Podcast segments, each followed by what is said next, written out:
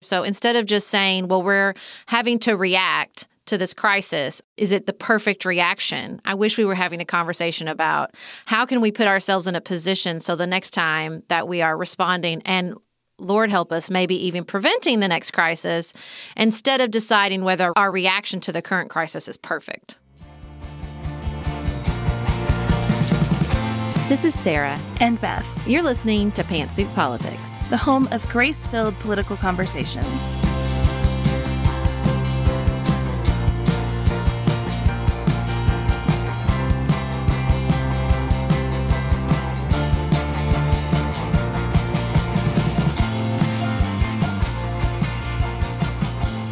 Hello, and thank you so much for joining us for another episode of Pantsuit Politics. If you're new here, welcome. We're so honored to be recognized by Apple's editorial team for their second Spotlight feature.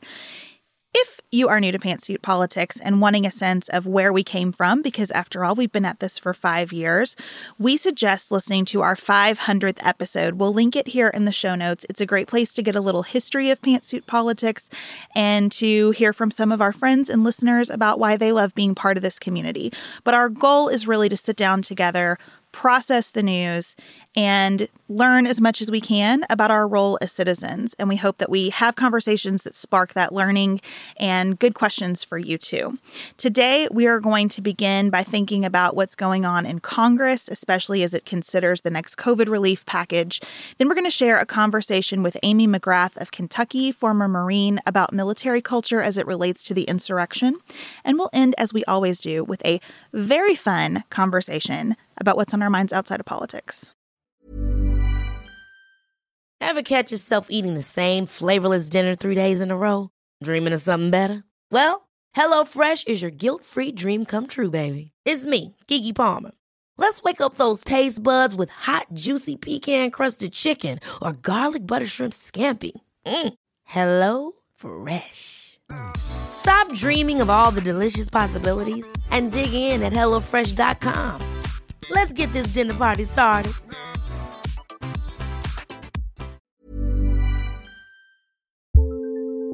Do you want a bra that's sexy or a bra that's comfortable? Thanks to Third Love, you can have both.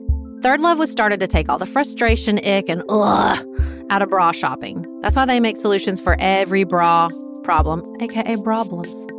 Their bras make it easy to bring back perkiness you haven't seen since high school, get smoothing you know where, and have straps that actually stay put.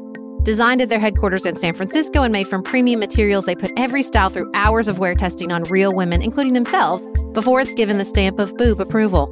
Comfort and support are guaranteed. Plus, whether you're a double A cup or an H cup, their virtual fitting room will help you find your perfect fit fast. And they've even invented half cups. No more feeling stuck between two cup sizes that don't fit right. It's time to get your problems solved. Visit thirdlove.com and get 15% off your order with code podcast15.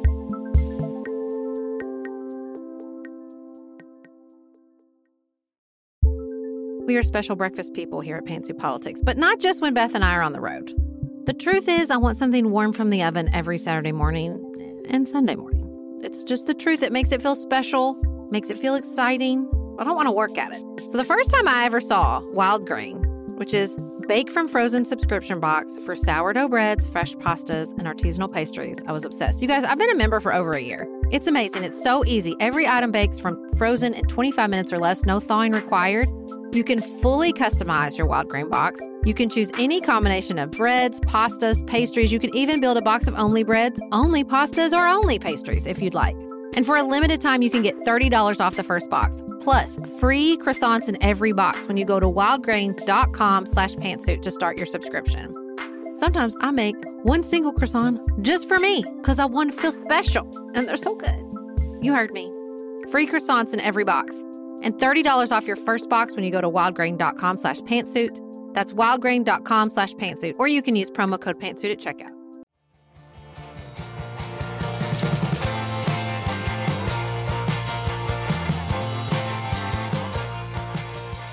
This week, the United States is expected to surpass 500,000 deaths from COVID 19. That is an incredibly difficult milestone for any of us to comprehend. You know, the New York Times filled their Sunday cover page with a, a graphic representation with dots, which, you know, helped me conceptualize it a little bit. But looking at a page full of dots is still such a limited way to try to understand the lives lost during this pandemic.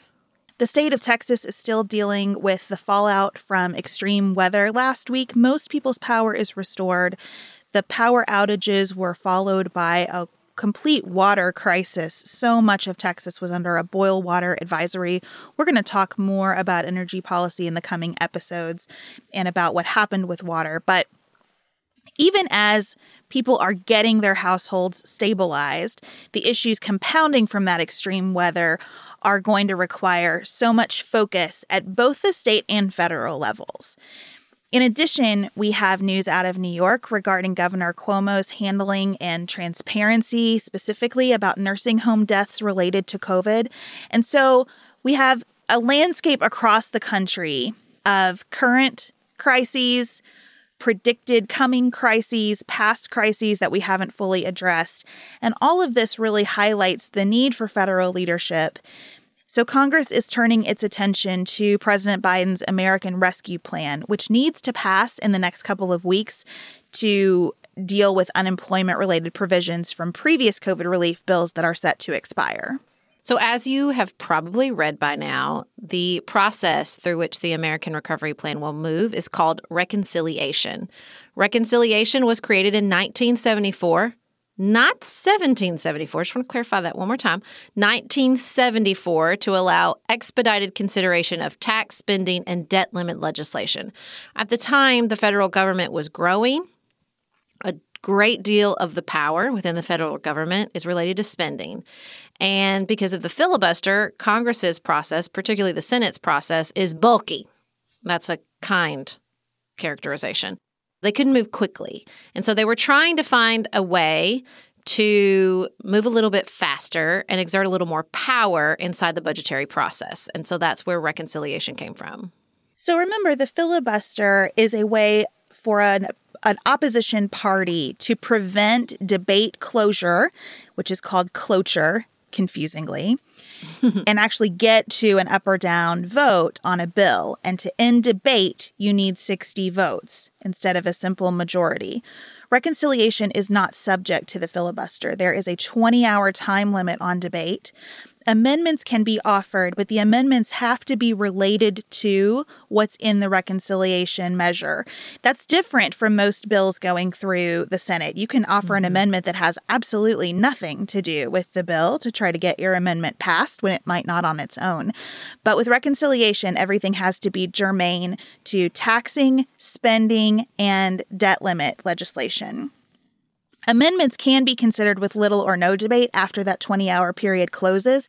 They call that a vote-a-rama, and sometimes that lasts a long time and wears everyone out in similar ways to the filibuster. But you can get to a vote where a 51 vote majority will pass whatever is in the reconciliation measure. And so you've also probably heard the Byrd rule mentioned. Now, this is Byrd, B Y R D, named after Senator Robert Byrd of West Virginia, longtime member of the Senate. And it allows senators to block provisions of reconciliation bills that are extraneous to the budgetary change. Now, what does that mean? It can mean a lot of things. It could mean that it's outside the jurisdiction of the committee that's recommending this budget provision. So let's say you're the Energy Committee and you're recommending a provision that has to do with health and human services. They're going to say no.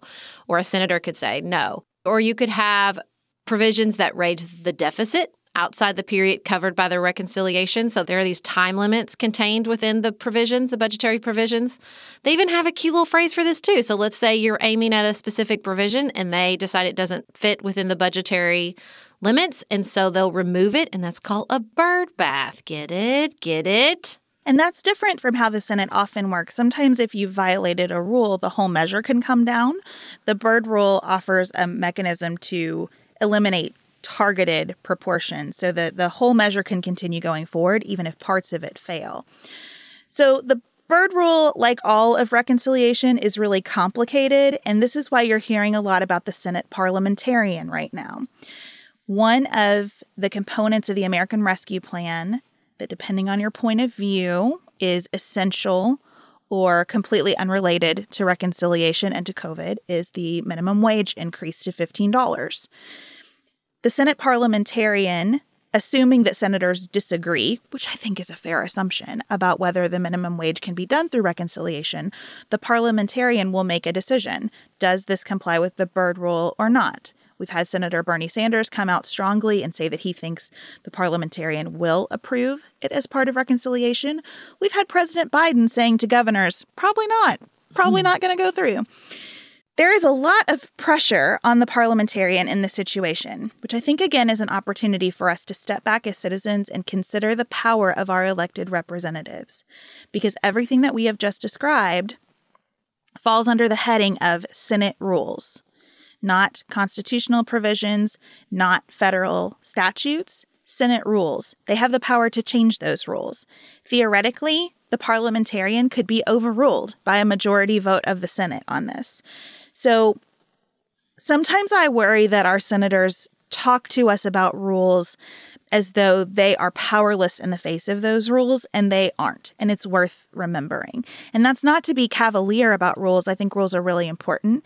It's just to acknowledge that sometimes the process is gummed up intentionally. Well, and what frustrates me about the way we talk about the filibuster and reconciliation for one thing, we didn't really used to talk about budget reconciliation. you know, when I worked in the Senate, this wasn't something that the public, even, you know, more progressive activists were particularly concerned with. There was still this narrative that exists today that, you know, policy is only worthwhile if it's bipartisan, if it's supported by both sides which, you know, it's not really a thing in other countries. Other people, other places in the world don't obsess with that, but we do. And what I think is so fascinating is that we have this narrative that it's so important that we have to keep the filibuster, but it's not important enough for what most people are the most concerned about, which is how does the government spend money? Then all of a sudden, who cares? You know, 50 is good enough. And I think that's because for a while that wasn't, it's such a complicated, quirky process that doesn't really bubble up to the public consciousness that it was easy to hide the conflict inherent in the idea that we have to have 60 for legislation, but how we spend our money can get through with 50. And but there is a conflict there. And it's not that I think we need to push the 60 requirement to the budget process. Believe me, I don't. But I think the conflict between these two things means that we get weird terrible policy because we're just trying to get it through this quirky process instead of trying to build really good policy that impacts people's lives and does what it's supposed to do. We're building it to get through reconciliation instead of building it to do its job. Reconciliation is often thought of as a way to expedite deficit reducing legislation, but this is another let's kind of get real moment mm-hmm. because it was first used in 1980 for tax cuts. It was used again in 2001 and 2003 for tax cuts, and again mm-hmm, in 2017. Mm-hmm. Wait, wait, for, let me guess. Like, let me guess. Was it tax cuts? It was. And so mm-hmm, mm-hmm, we have used reconciliation to expand deficits a number of times. Now, again, depending on your perspective, you might think that tax cuts are so fundamental to what Congress ought to be doing that it works to do that through reconciliation. I just think it's important to remember, though, that if you're worried about how much money is being spent in this process, the process has been used repeatedly to shrink the funds available to the federal government, which is what is being proposed this time ultimately to shrink what's in the US Treasury, right, by spending lots of money. So, how much money are we talking about? $1.9 trillion. It's a lot. It's a lot of money. Mm-hmm. It's a lot of money on top of previous COVID packages. We have already spent more money in response to the COVID 19 pandemic than we spent in response to the recession of 2007 2008. There are a few primary criticisms of this plan that I thought it might be worth spending a few minutes on today, Sarah. We've talked about the plan several times and different components of the plan. We'll link those episodes in the show notes if you've not heard them. But I think as time has passed, people are coalescing around a couple particular criticisms. The first is just that it's too much money. And I think too much money is a really hard argument to meet because we're all going to be in different places about what too much money means. Yeah. You know, the best description I've heard of how to think about the money we're spending with regards to relief for COVID is that this is more like a natural disaster economically than the recession we faced in 2008. So some places are hit incredibly hard. Some areas of the economy are decimated, and then some people are sitting on piles of money. And so that's really, really hard to think about as far as relief. But either way, to me, so often we are trying to hit that mark just right. We want, we don't want to spend too much money on offering relief or stimulus, but we don't want to spend too little either. And I think the reason I'm not particularly inclined to lean into that criticism is because I think for years we've worried about spending too much money out of misplaced economic theories surrounding inflation and lots of other things. And I would rather us lean the other way. You know, to me, if you, you zoom way out and you look at crises in American history, the places where we were like, ooh, I don't know, it might be too much money. And maybe we even did spend too much money, it still came out okay in the long run. Those investments still paid off. Maybe not immediately, but eventually. And so I, you know, I just think in these moments where we're facing so many problems as a country, some of them acute and some of them chronic, worrying about inflation and spending too much money is just not the way to approach them. One of the too much money arguments is that the estimated output gap right now is about $650 billion. And the output gap means if you're looking at real gross domestic product, the sum of all of the goods and services and exports created in the American economy, and you're looking at what the gross domestic product could be if we were at full employment, if the economy was just like really cooking and you take the difference, that's the output gap. So where are we versus where could we be? $650 billion output gap. Now, there are so many assumptions baked into every layer of that analysis.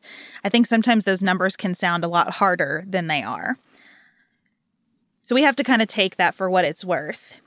But a lot of people are saying, $1.9 trillion is a lot more than $650 billion. Why are we filling a $650 billion hole with $1.9 trillion in relief? And that's where, when I really dissect this plan, I think there are aspects of it that are fairly categorized as disaster relief, just like you said. I think there are elements that are plain old stimulus tools that we have tried to bring to past recessions, and I don't know how applicable those are to this one. And there are aspects that are really setting the table for the entire Build Back Better agenda. And the idea that the Biden administration has a pretty clear vision of trying to restore American manufacturing, trying to increase wages overall, trying to decrease some systemic income inequality. And I think there are table setting measures for that agenda in this bill because, as we were just talking about, really hard to get legislation through the mm-hmm. Senate. So when you take your shot, you got to make it count. Well, and to me, it's like the conversation around, well, is it well targeted enough? I just kind of want to be like, well, did you think that everything was great before we started?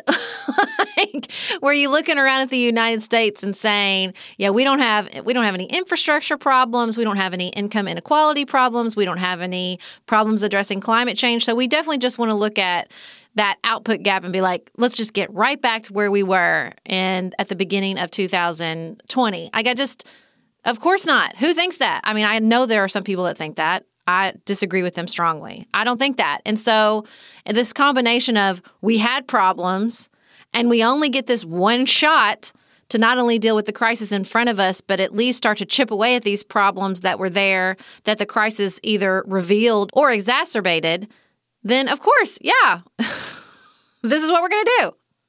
Another one of the criticisms, and you heard this from Senator Romney, is that the bill is not well timed.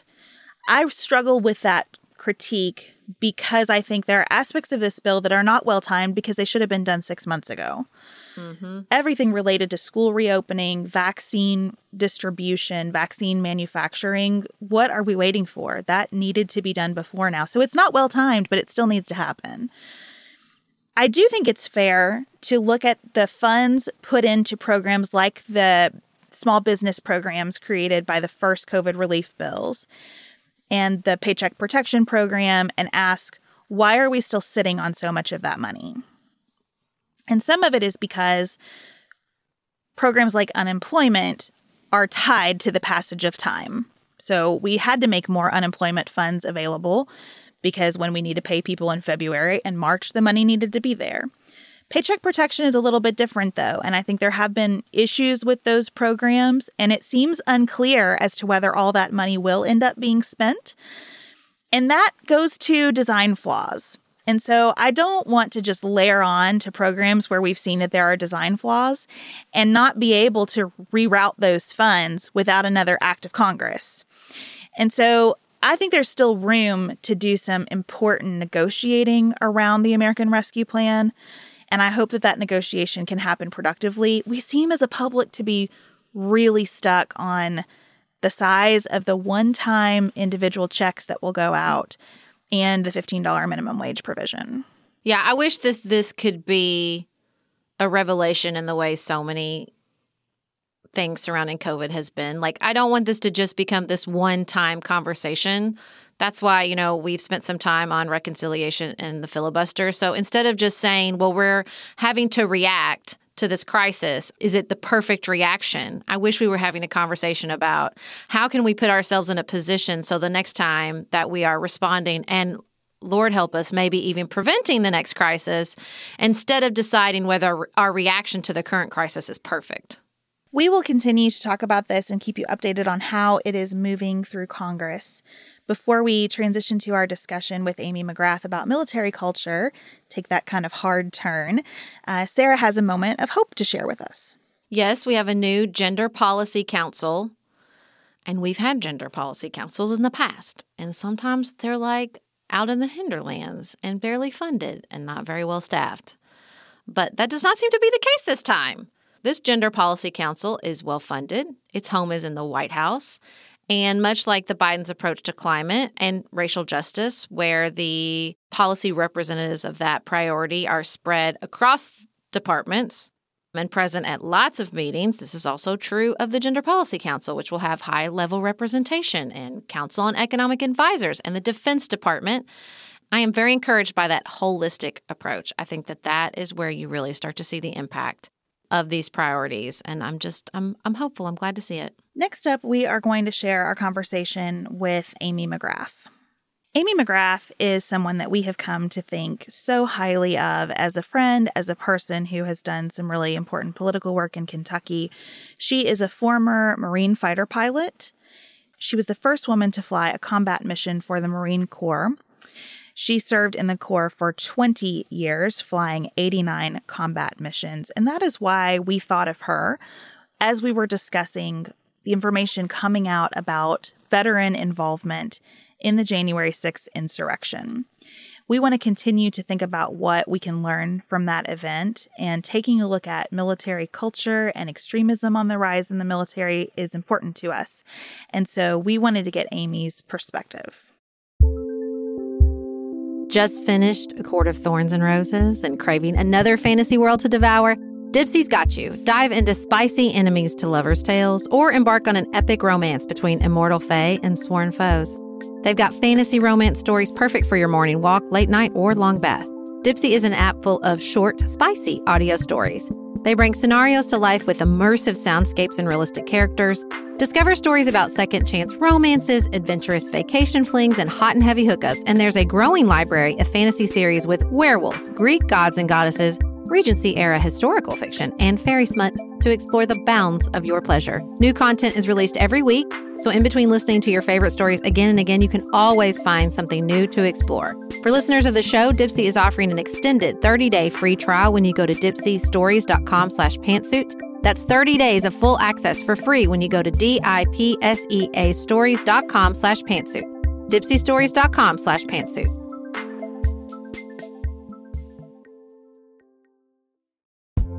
If you're looking for a very quick salon quality, but not salon priced manicure, Olive and June has you covered. We've talked about Olive and June's Mani system before. It has everything that you need for a professional manicure in one box, salon grade tools, your choice of six polishes. Those polishes are going to last you for seven days or more.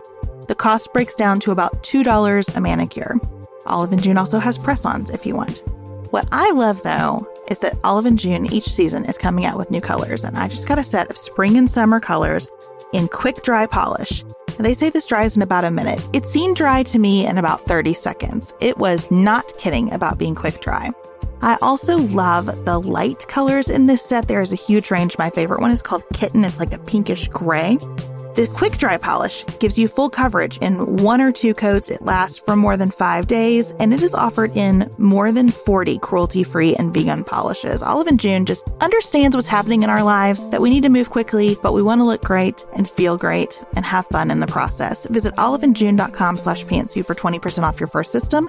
That's O-L-I-V-E-A-N-D-J-U-N-E dot com slash P-A-N-T-S-U-I-T for 20% off your first Mani system.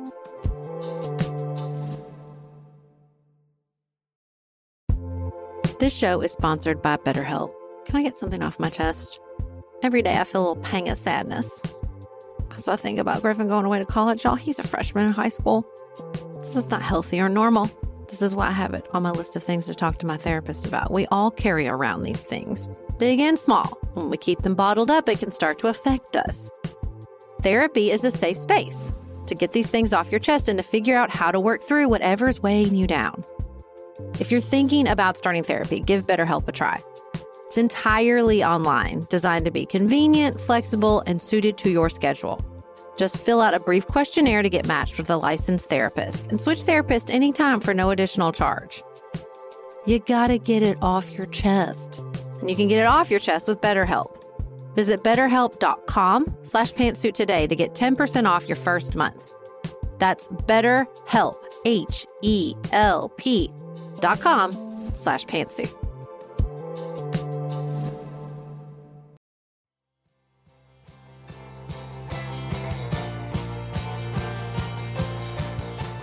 Well, we are so happy, as we always are, to be here with Amy McGrath, a Kentucky girl like us who has dedicated herself to elevating the conversation, elevating the politics of Kentucky and our nation through a run in the House and for the Senate seat against Mitch McConnell. Thank you for coming on Pantsuit Politics again, Amy. Always a pleasure to be with you. As we are sitting here, you, as a former Marine and member of the armed services, post insurrection, we're seeing, you know, percentages that change anywhere from 14 to 20% of the participants in the January 6th insurrection. And we'll probably get more information of that. But as you've said before, that's higher than the population of the United States, which is about 5% of those who've served in the military. And before I ask you what you think about that, I'd like to ask you how you feel when you read those numbers. Very sad and very worried. Mm. You know, I'm proud of being a veteran. I care about the reputation of veterans, um, particularly Iraq and Afghanistan veterans of sort of my generation, you know, what we what we stand for. You know, I, I think that it's the values of of what we stood for and being, you know, patriots and loving this country and the, and defending the Constitution, you know, are inherently the opposite of of what you saw on the sixth of January. I, this incompatible with hate and then also worry, you know, the disinformation mm-hmm. is very, very real. And people b- believe it. And so that's why, you know, you you see w- what you saw and then so I'm I'm I'm worried and I'm sad and I think um, something needs to be done about it. Can you talk us through the military perspective on the commander in chief role because it has been important to me to understand everyone's interpretations of Donald Trump while he was president. And I think I've given short shrift to some of how the military views the commander in chief in that process. Well, gosh, how much time do we have? I mean, first of all, it's just to go back on on the the 6th of January and what you saw and the fact that you have 14 to to 20% veterans who have been arrested uh, of, of, the folks who have been arrested in that in that incident, you know, 14 or 20 percent of them have have been veterans. It, it's important to note that that they have been both officer and enlisted. Mm-hmm. They've come from all four services. They are mostly Iraq and Afghanistan veterans and gen- that generation. I think there was one Vietnam veteran. Um, I think all of that is very significant, and um, this what, what has happened with the commander in chief in the last four years is that this this has sort of the white supremacist and right wing violence um, groups extremism has been allowed to fester within the veteran and, and military community and um, and really in society right? We've done a, a, a, really good job of, of going after uh, other extremists uh, in our society, and um, we've allowed the right wing a pass. Mm-hmm. And president in the last four years has not only given sort of permission for for these groups to exist, right, in his language. Both sides are fine, you know. I, I love you guys, you know, the the sort of language that he has given them permission, stand down, mm-hmm. but but stand by, you know, th- this sort of thing. But he's also encouraged it, right? And he's encouraged it, and he encouraged it on on January sixth, and that matters in his role in commander in chief. I mean, he is the head of our military.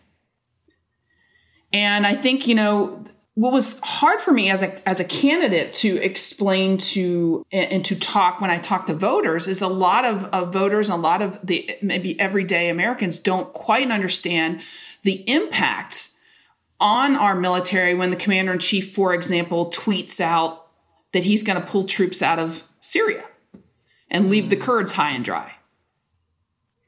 You know, think about what happens to our military who's over there living side by side with these guys, mm-hmm. putting their lives on the line. And the commander in chief says, Up, oh, they're, they're all leaving. See ya. With no uh, planning, with no heads up to the, the troops on the ground. And and for folks here back in, in Kentucky, I mean that that's kind of a blip. Like, you know, the average voter doesn't doesn't really care or understand, or he's the commander in chief, he can do whatever he wants, right? But that really hurts our military. And the military, the active duty, they don't have the ability to, to say no. They don't have the ability to, to, to stand up and say, no, sir. mm-hmm. Because, you know, they have to, they have to fall in line. And they also don't have the ability to, um, to stand against some of the president's rhetoric. There's a real conflict there you know, it's been it's been very hard. I've talked to a lot of my friends who are who are active duty in the last four years, and they've felt like they are un, unable to have conversations about things like white supremacy, and, and because those issues, which I think are basic leadership issues and ethical issues, have now become political issues, mm-hmm. and so they're feel like they can't they can't go there. It seems like to me that part of what's happening is we have a narrative, and you've talked about this before, that, you know, being a veteran or being a member of the military, it's like we create this narrative that it makes you impervious to you know psychological issues. I think that's where some of the terrible issues with ptsd come from in the military. You know we decide that once you're in the military and we have this sort of hero narrative that is really harmful to the members. It creates this story that like things don't work on you including polarization, including our political environment. And I think we have this twofold issue where we ignore the psychological issues that play on our veterans because we have this sort of almost hero worship, and we ignore the fact that it also creates fertile ground for certain issues. Like there is fertile ground inside military training for issues and to pretend like it's all positive and no negative is also no service to the to the people who have put their lives on the line and have been inside those institutions. And it's like we have two sides of the same coin. We build it up too much and ignore the like that there can be no negative impact from the way we talk about militaries and we also ignore the negative impact inside the institutions themselves. Well, I think it's always important to note that the military is a, a cross section of society. Mm-hmm. We get, we take all, all kinds of different people come in the military, you know, different ethnicities, different backgrounds, different religions, some with no religion at all. Some people have psychological um, problems before they came in the military mm-hmm. that were mm-hmm. exacerbated. It's a swath of society. We have people who are, are conservative. We have people who are liberal and I think that's that's really important. And then you know I I do believe that there's some degree of uh, when folks look at at military members and sometimes they they feel like they can do no wrong, you know, and, and that's just not the case. And we we are we are you know like all Americans susceptible to the same um, disinformation and misinformation that all Americans are susceptible to. Um, and I think that uh, some of the disinformation is is is targeted toward veterans mm-hmm. and i mm-hmm. think that that some of the the studies that we've seen in the past uh, kind of show that um, i think one of the things that we can do in the military to try to target disinformation and misinformation is do a lot more training on it. You know, we, mm, we, you know, we in the military 10, 15 years ago saw that there was, there was real security threats online. And so we did training on to, you know, what. I mean, in training kind of y'all's thing. Well, I mean, we, we sort of, those of us in the military, we kind of roll our eyes and we're like, oh, geez, more training. And we sort of laugh about it. But, but you know, it worked. We have, we have less security breaches now you know everyone from you know pfcs or privates all the way up to to you know generals know what to click and what not to click you know when it comes to um, online cyber awareness. Yeah. we we have a real problem in our society right now with disinformation and no one has been able to figure out how to fix this. You know everybody says they they want to you know fix the internet kind of thing. H- how do you do that I think that my my belief is we have to we have to have more um, literacy training on on this. Um, so that people can decipher and learn how to navigate better and know what it, what information is real and what's not, because that's the source of this sort of radicalization. And that would trickle out in the same way that you know the the upside of the way we talk about veterans is that they are very trusted inside their own communities, I think, in a lot of ways. And so if they receive training on misinformation, and the members of your family or the members of your community who are veterans who said, No, I learned about this and this is what we have to watch out for, I think that would have a ripple effect. I do too. Leadership always matters. You know, do, are, are the leaderships t- uh, talking about this? Are they um, all the way up and down the chain uh, of command? And I also think that um, you know, we need to study it. To my knowledge, we've only done a couple of studies on sort of radicalization or extremism um, in the military, and they were done a couple of decades ago. So we have to figure out, I mean, I think we have to do this simultaneously. And I know that the Secretary of Defense, Austin, Secretary Austin, has just called, I think yesterday or the day before, for a, a 60 day stand down to talk about this or commanders talk about this figure mm. out you know you know is how bad this is. I think that's a really good thing. And frankly the last administration wouldn't have done it. When you don't do things like that when you don't do public stand downs when you don't tell commanders hey take some time talk about this then nothing is done. And then it's allowed to to it, it's it's sort of given permission like oh that's okay and um, so I think it's a good thing what, what the Secretary of Defense is doing right now. And I think that we need to do some studies to find out how bad it is. And at the same time, start trying to train people about disinformation. I want to ask you about military recruitment as well and whether you think we need to change that process, given everything that we're learning, and given the way that not only did we have this meaningful percentage of the Capitol mob coming from veterans, but also we had people like pretending to be veterans, people mm. who've never mm. served a day in the military. I read a story about a guy who went to a wedding dressed in all these medals that he didn't earn as though he were a uniformed officer. And this kind of fetishization of military service by people who haven't served. I just I want to understand how we can kind of get at this desire to go out and embrace the most aggressive version of what military service looks like. Yeah, I think, you know, there's always been folks who first of all, the military is one of the the highest respected institutions in our country. And so I think you see a lot of people that, you know, may not have been able to make it into the military want to sort of be a part of that team and, and mm. want to be a part of that tribe kind of thing. And and so there, that's where you get that. I think that we already do in recruiting, we already do um, screening for recruits coming in uh, in in many areas, uh, medical and, and and other areas.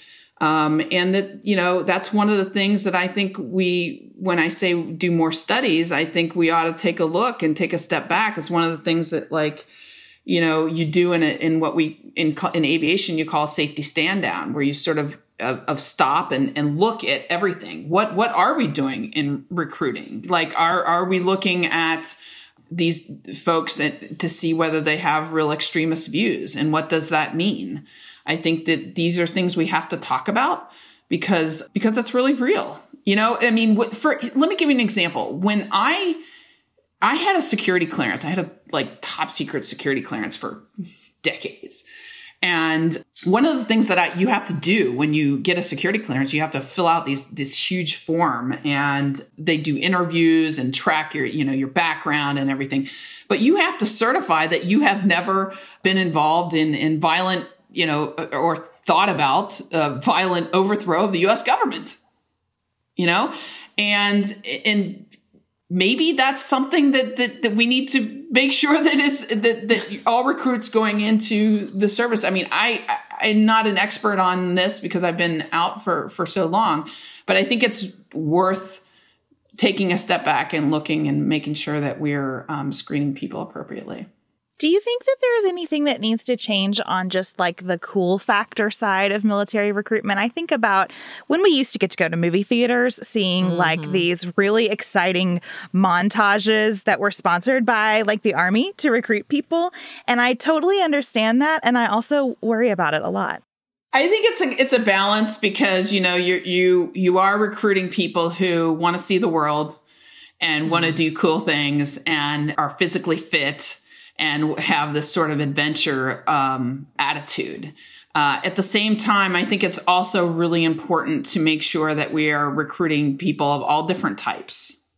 Um, and that's why, you know, over the last few years, I, and I think the military needs to, to continue to do this in their recruiting efforts, make sure that they're reaching out uh, and, and having uh, folks of different ethnicities and, and different backgrounds in their recruiting commercials and ads and that sort of thing the military needs to be continue to be a swath of real American society. It cannot it cannot be um, one ethnicity or from one region. It has to be from everywhere, or we have, in my opinion, we have problems. So I think we have to make a deliberate effort to to make sure that we have people from all walks of life. Well, and I think you see this really difficult line to walk, not only in the way military is portrayed in the recruitment commercial, but the way it's portrayed in political ads. I mean, you and another candidate we've had on the show who we just adore, MJ Hegar, you know, you talked about your military experience in your ads and they were affecting. And then you also see ads that like push it a little far and people are jumping out of airplanes and then they're all of a sudden like attacking Antifa in a field. Like there's always this tension, right, in the way that we talk about the military because it is important. And we do want to not just, uh, you know, allow people to go to the like search out the military as a last option, but you want to recruit people, like you said, who are bringing like a lot of expertise or experience, right? Like you want that balance. You want that balance in the way we talk about the military as an opportunity. You want that balance as the way we talk about the military's role in our society as and how we talk about the institution itself. That sort of that honesty, that tension that holds the truth, which is that it's not all good and it's not all bad. It is important to have people in Congress with military experience and also not because they're going to save the day and be perfect all the time and because they're tough and can whip up the other side. You know, like I just think you see that tension in lots of places. And I don't think we've kind of figured it out yet about how we talk about the military versus like valuing it without glamorizing it And I mean, I think you see that even in those numbers in January 6th, the people who were actual veterans and the people who were faking it. Like, we just, I'm not sure we've quite perfected that tension yet. I agree. You know, I think that in terms of, of political ads and things like that, I think it's one thing to kind of show people what you have done and, and be proud of that and, you know, who you are. And I think it's another thing to um, run an ad, you know, that kind of uh, weaponizes, shall we say, mm-hmm. your um, background to hurt your political opponent or opponents. Right. Meaning, like, I'm going to jump out of an airplane and point a M16 at a picture of my opponent, or you know, I'm going to be a congresswoman that that has, um, you know, holding a, a, an AR-15 at the heads mm. of three other congresswomen because I want to act tough. You know, right. that that is I think that crosses a big line in my personal belief. And, you know, I, I think that as far as that the there's always going to be folks out there. I, I have found in my experience that sometimes the the men that it's really interesting in, in the military community, the the men that that that men and women, I guess I should say, that sort of walk around saying, you know, look at me, look at what I've done, are typically the ones who um, haven't done much. and uh, and it's usually you know the the the the ones that have really you know done a lot of very elite things um, they typically aren't aren't so you know rah rah about it, uh, mm-hmm. and and so you know when when you I think folks who haven't been in the military that you know put on the fatigues and act like it um, that's that's just sort of what what they need to do to act masculine, and mm-hmm. um, and that's that's sort of the unfortunately the way our part of our society is right now. I'll tell you the moment where I think you and your campaign touched that tension so perfectly, if I can just brag on you for one minute, because it wasn't about being tough or strong, but when that moment in the debate where you articulated, like, we need leadership. Like to me, when the military speaks of exactly what you're talking about at the beginning, how they value leadership, how they value discipline, how they value training, and that's what my experience in the military showed me is like this is this is the positive. It's not that we're tough and strong and you know there's some sort of inherent characteristic. It's that my experience taught me the value of leadership at the top and how that trickles down and what training can do or can't do and the limits of all that. To me, like that's what I want to hear. That's what I really value from a military perspective, not this sense of like, well, I can just kick ass and take names. You know what I mean? Well, yeah, and and you know, I think I don't remember quite what part you were talking about in the debate, but but what I was I, I recall what I was trying to convey was that leadership is responsibility. Mm-hmm. It's not just pointing the, to the other side and making the other side look bad, and you know, and, and always blaming others. If you're gonna be a leader, you own it, man. Mm-hmm. You own the good you own the bad. You own the mediocre. You own it. And, and that's what I learned in the military. And that's what you want. You want somebody who's going to have a vision, who can communicate that vision, who can rally people behind them, who owns whether it, whether it, it worked or not. And, and I didn't feel like at that time in the debate that the person I was running against took any responsibility. I felt like there was just mm-hmm. this this flailing of pointing at the other side. To me, the, the, the, values that I learned in the military, the, the values of, of integrity, of character and honor, those are the same values that led me to run for political office, not just because of the issues, but because I didn't see those values in our political leaders. I particularly didn't see them in our political leaders in Kentucky to take it back around to January 6th, I think if we want to push back on that sort of one dimensional praise that we give members of the military, then we also have to push back on the one dimensional idea that anybody that was involved in January 6th who was a veteran, that's all they were, because that's not fair either. Right? They also they maybe came into the military with trauma. Maybe they left the military with trauma. They have complex identities outside their label as veterans and participants in the January 6th insurrection, right? And so I think that we have to do that both ways. We can't just say, well, we don't want one dimensional praise of the military without also accepting that one dimensional criticism is also sometimes a part of the problem and it pushes everybody into their positions and it breaks down any chance or hope we have at conversation or improving the institution of the military. I think we have to hold ourselves responsible that way too. And again, there are still so many people involved in that in that incident, whether they were veterans or not. We unfortunately this was all aided and abetted by people who should know better, uh, mm-hmm. by members of Congress uh, who knew that there was no fraud in the election, by the president himself, um, and you know that the the disinformation, the misinformation has real consequences. And it's you know we sort of knew this was going to happen. Um, I don't think we knew the extent of it, but I've been at least pleased to see that some the t- big tech is taking some of this seriously now and taking away the uh, ability for these uh, extremists to exist on, on places like Parler. I think that's a big step in the right direction. Well, Amy, thank you so much for spending time with us again. We really appreciate it, as always.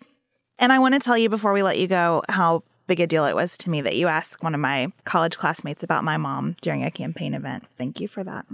I love you guys. I think what you do is awesome. I love your newsletters, how informative they are.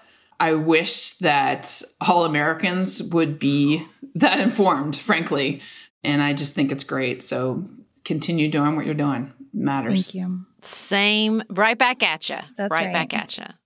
Thank you so much to Amy McGrath for spending time with us we're going to continue to think about this interview. Several things that Amy talked about really landed with me as I think more about military recruiting and understanding the military as a microcosm of the broader population. And this will be the first of many questions that we continue to ask in terms of what we can learn from the insurrection and how we can continue to work to build up trust, just like we were talking about in the first segment, in our government, in our shared priorities as a society. Sarah and I have talked many times about our desire to age as gracefully as possible, and skincare is a huge piece of that. I spend a lot of time and money thinking about my skin, and I have added Ritual to my routine, which just gives me a lot of comfort. Ritual is here for us.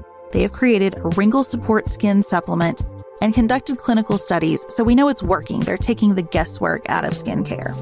Ritual Hyacera is one of several Ritual products that I love. I take the daily multivitamin, I take a probiotic, and Hyacera is that once daily skincare supplement that is clinically proven to reduce wrinkles and fine lines and increase skin smoothness in 90 days. I recently met a friend for the first time in person as opposed to online. And we were discussing the fact that I am 43, and she said, I cannot believe how young you look. And I thought, thank you, Ritual, for that. Start Hyacera to help minimize wrinkles without compromising on clean science. Hyacera from Ritual is a clinically proven skin supplement you can actually trust. Get 25% off your first month for a limited time at ritual.com slash pantsuit. Start Ritual or add Hyacera to your subscription today. That's ritual.com slash pantsuit for 25% off.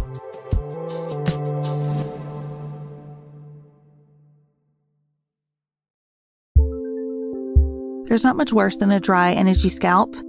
Also, when you get your hair colored and then it does not last as long as you and your stylist discussed, it could be that unfiltered, mineral filled water is the culprit.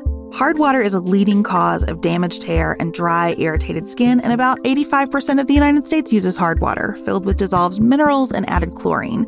That's where Canopy's new filtered shower head comes in. Canopy, known for their beauty hacks and reimagined humidifier, has revolutionized the filtered shower head.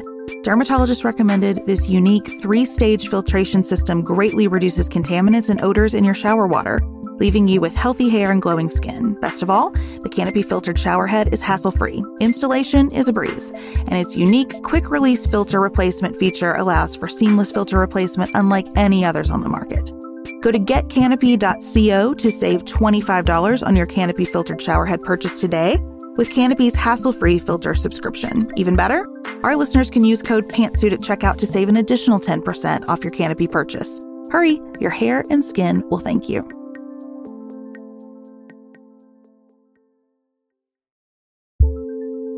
Do you want a bra that's sexy or a bra that's comfortable? Thanks to Third Love, you can have both. Third Love was started to take all the frustration, ick, and ugh out of bra shopping. That's why they make solutions for every bra problem, aka problems. Their bras make it easy to bring back perkiness you haven't seen since high school, get smoothing you know where, and have straps that actually stay put. Designed at their headquarters in San Francisco and made from premium materials, they put every style through hours of wear testing on real women, including themselves, before it's given the stamp of boob approval. Comfort and support are guaranteed. Plus, whether you're a double A cup or an H cup, their virtual fitting room will help you find your perfect fit fast. And they've even invented half cups. No more feeling stuck between two cup sizes that don't fit right. It's time to get your problems solved. Visit thirdlove.com and get 15% off your order with code podcast15.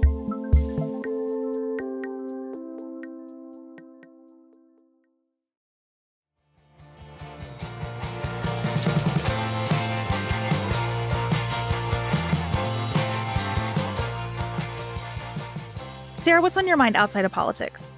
Well, as longtime listeners of Pantsuit Politics know, we used to have another podcast called The Nuanced Life, where we would share people's commemorations. We just decided that there weren't enough opportunities in modern life to celebrate important milestones. We have baby showers and wedding showers and graduation and retirement parties, but you know, like bigger things happen and other important things happen in our lives. And we wanted to open up the opportunity for people to commemorate those moments. Now, the nuanced life is sadly over, came to the end of its very important life cycle, but we wanted to keep commemorating here on Pantsuit Politics occasionally, and Amanda sent us the most fun commemoration. She's a 1981 baby like us, so she's turning 40 this year, and she has always wanted to do a boudoir photo shoot. And so she put down a non refundable deposit before she could talk herself out of it.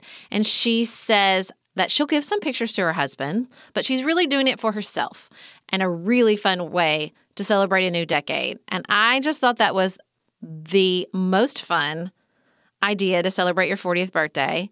And also, love to share this commemoration because, fun fact, that is how I celebrated my 30th birthday was with a boudoir photo shoot. Have you ever thought about doing a boudoir photo shoot? I mean, a thousand percent no.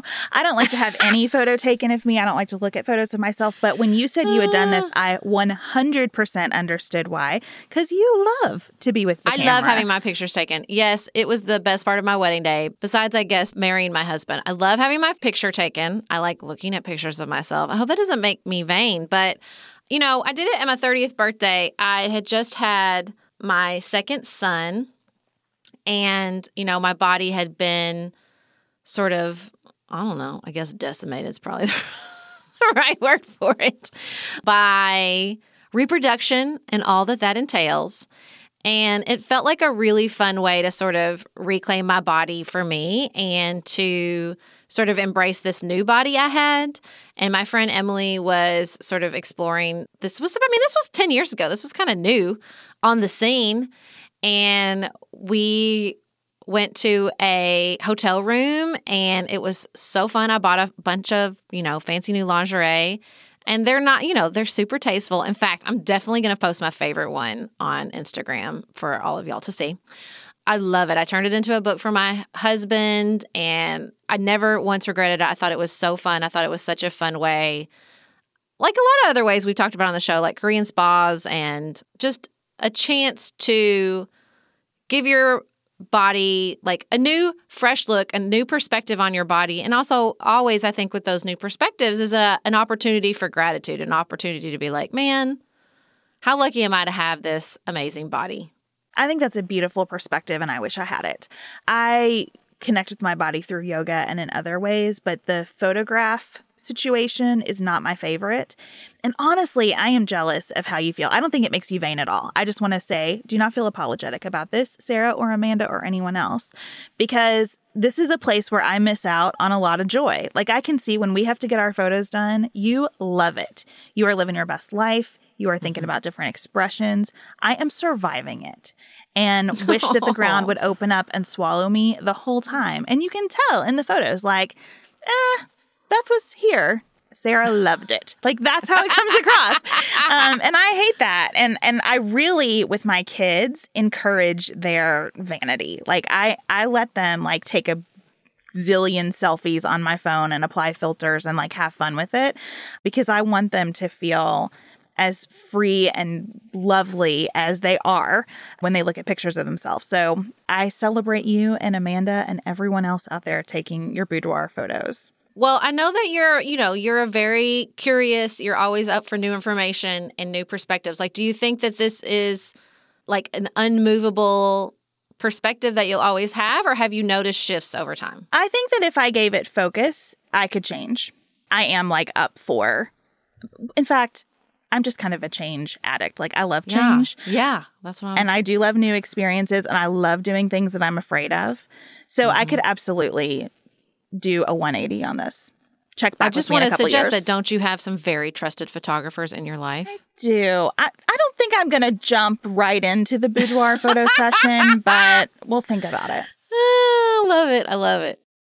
Well, thank you all so much for joining us for another episode. Thank you, Amanda, for sharing that experience with us. Thank mm-hmm. you, Amy mm-hmm. McGrath, for thinking about some hard questions related to military service with us. Thank you to all of you for spending time with us today and trusting us with your precious and scarce attention. We'll be back in your ears on Friday. Between now and then, have the best week available to you.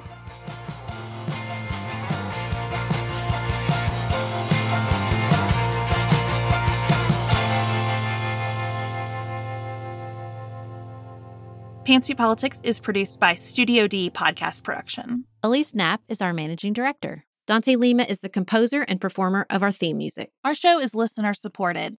Special thanks to our executive producers David McWilliams, Allie Edwards, Martha Brunitsky, Amy Whited, Janice Elliott, Sarah Ralph, Barry Kaufman, Jeremy Sequoia, Lori Ladow, Emily Neasley, Allison Luzader, Tracy Putoff, Danny Osmond.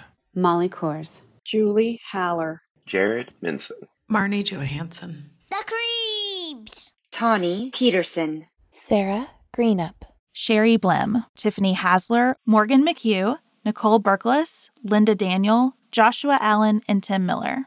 To support Pantsuit Politics and receive lots of bonus features, visit patreon.com slash pantsuitpolitics. You can connect with us on our website, pantsuitpoliticsshow.com, sign up for our weekly emails, and follow us on Instagram.